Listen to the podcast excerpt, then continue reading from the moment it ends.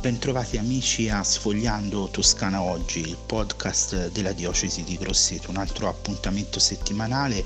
Questa volta dalle pagine del nostro giornale diocesano abbiamo scelto due temi, entrambi di stretta attualità seppure con delle accentuazioni differenti tra loro. Da un lato infatti abbiamo preso l'intervista realizzata con Don Michele Gianola, che è il direttore del Centro Nazionale Vocazioni, per affrontare un tema complesso come quello eh, della vita del sacerdote oggi, oggi che tante volte eh, affiorano fatiche, affiorano difficoltà, affiorano anche sofferenze eh, che si traducono anche in comportamenti che da un punto di vista etico ci lasciano sconvolti ma che nello stesso tempo ci devono anche aiutare a continuare ad avere questo atteggiamento di cura, di premura, di attenzione nei confronti dei sacerdoti anche nel capire che cosa c'è dietro a certe fragilità.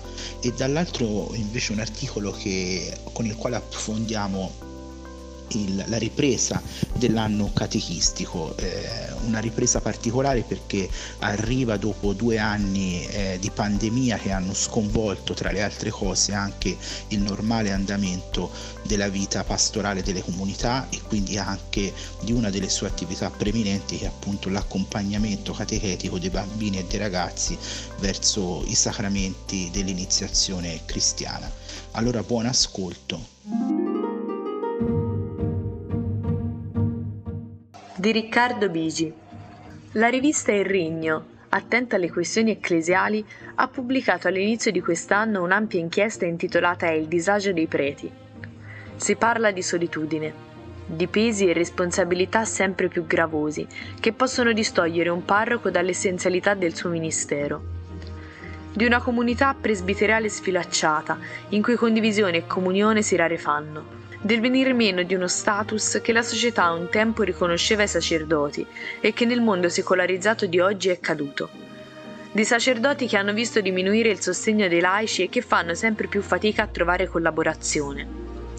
Sono temi su cui da tempo si riflette nella Chiesa e che inevitabilmente riaffiorano quando si verificano, come è successo in questi giorni in Toscana, casi che attirano i riflettori della cronaca. Vale la pena allora provare a chiedersi se le situazioni che danno scandalo possono in qualche modo essere frutto di quel disagio e se nella vita dei preti oggi ci siano difficoltà che possono in qualche modo offrire il terreno a cadute, anche gravi. Domande che abbiamo girato a Don Michele Gianola, dal 2017 direttore dell'Ufficio Nazionale per la Pastorale delle Vocazioni e da un anno sottosegretario della CEI. Possiamo dire che il ministero del presbitero oggi è più difficile che in passato? Faccio fatica a fare paragoni con il passato. Io sono un prete del nuovo millennio, ho ricevuto l'ordinazione nel 2001. Guardando alla nostra realtà attuale, posso dire che quello che ci chiede questo tempo è curare i legami di comunione, sostenerci a vicenda.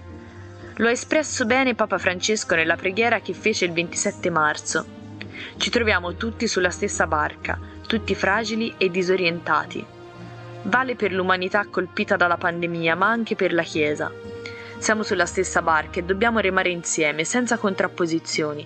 Sacerdoti, religiosi, laici, uomini e donne del popolo di Dio. Remare insieme in un orizzonte di speranza. Altrimenti ci si focalizza su notizie che possono essere tristi, dolorose, ma che non devono farci perdere di vista lo Spirito Santo che anima la Chiesa e che opera in molti modi dentro di essa e attraverso di essa. Oggi vediamo nelle nostre diocesi un clero meno numeroso e più anziano e spesso ci sono sacerdoti ai quali sono affidate più comunità che la domenica devono fare chilometri per dire messa in diverse chiese. C'è il rischio in questo contesto di sentirsi soli? Ripeto spesso che la vocazione presbiteriale non è una vocazione da single. Si diventa preti nelle mani di un vescovo all'interno di un presbiterio. Già in seminario si deve guardare avanti pensando che si diventerà preti non da soli, ma come parte di un corpo più grande. Quello del prete è un ministero condiviso, siamo collaboratori del vescovo in un'opera missionaria di annuncio del Vangelo da compiere insieme. Se si sente questo, se si ha questa consapevolezza, poi si può benissimo abitare da soli e trovarsi a servire da soli più parrocchie, senza per questo soffrire di solitudine. nella formazione di chi si prepara a diventare prete che posto occupa l'attenzione alla formazione umana, all'equilibrio psicologico? Come si preparano i sacerdoti a vivere bene la loro vita, il loro ministero, le relazioni con gli altri? Nella formazione presbiteriale c'è una crescita di attenzione, soprattutto alla pastores dabo vobis, in poi all'aspetto umano. È uno dei quattro pilastri della formazione, insieme alla formazione spirituale, a quella intellettuale e a quella pastorale.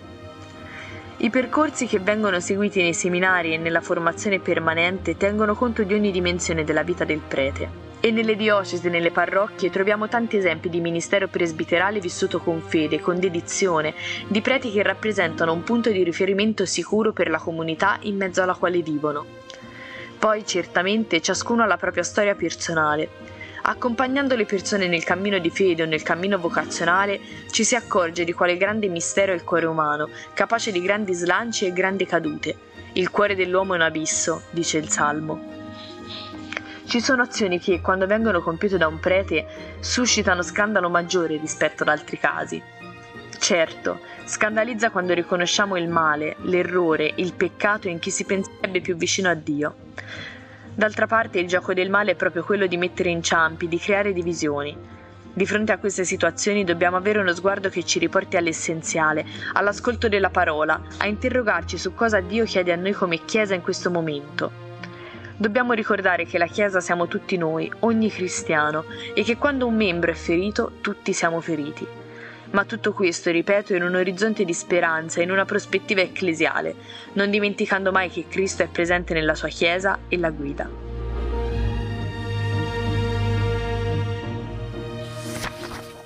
Di Silvia Migliorini. Inizia il catechismo e con esso nuove sfide. La prima fra tutte quella di essere in presenza, vivere e abitare la parrocchia, dopo lunghi periodi di catechesi trascorsi dietro allo schermo, senza contatto, senza calore. Si apre quindi un anno alla ricerca di metodologie nuove, nuove idee, suggerimenti, percorsi da seguire, utilizzo della tecnologia per rendere l'ora del catechismo coinvolgente ed anche divertente e far sì che questo momento prezioso per la vita dei ragazzi possa divenire uno degli appuntamenti settimanali più gioiosi ed attesi, in un incontro con l'altro, con Dio, con le famiglie, con lo sguardo volto al di fuori della stanza in cui si svolge il catechismo, con lo sguardo volto alle sfide di oggi, agli ultimi, alle solitudini abitudini, alle malattie, alle guerre. Lo scopo è che il catechismo diventi concretezza della parola, per una catechesi che profuma di umanità.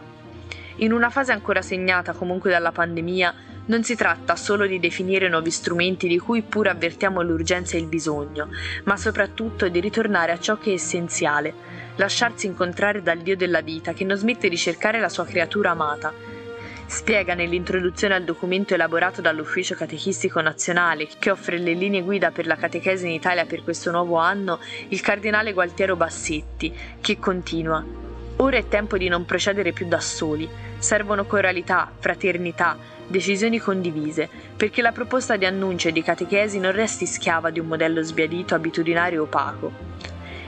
Il documento vuole essere dunque il segno di una comunità che coraggiosamente cerca di riflettere su se stessa per condividere con credibilità ciò che la fa essere un noi ecclesiale, rileva Monsignor Valentino Bulgarelli, direttore dell'UCN e sottosegretario della CEI, che auspica nei territori un discernimento sulla realtà pastorale e sociale per rigenerare percorsi catechistici utili alla costruzione di quell'ecclesia che è il segno concreto e permanente della presenza di Dio in mezzo a noi.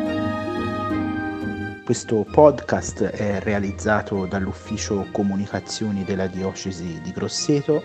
Eh, si ringrazia Laura Pettini per la voce che presta nella lettura degli articoli, Alessandro Maffei che cura la parte tecnica, Michela Giannini che si occupa della grafica e tutto lo staff dell'ufficio comunicazioni. Alla prossima settimana.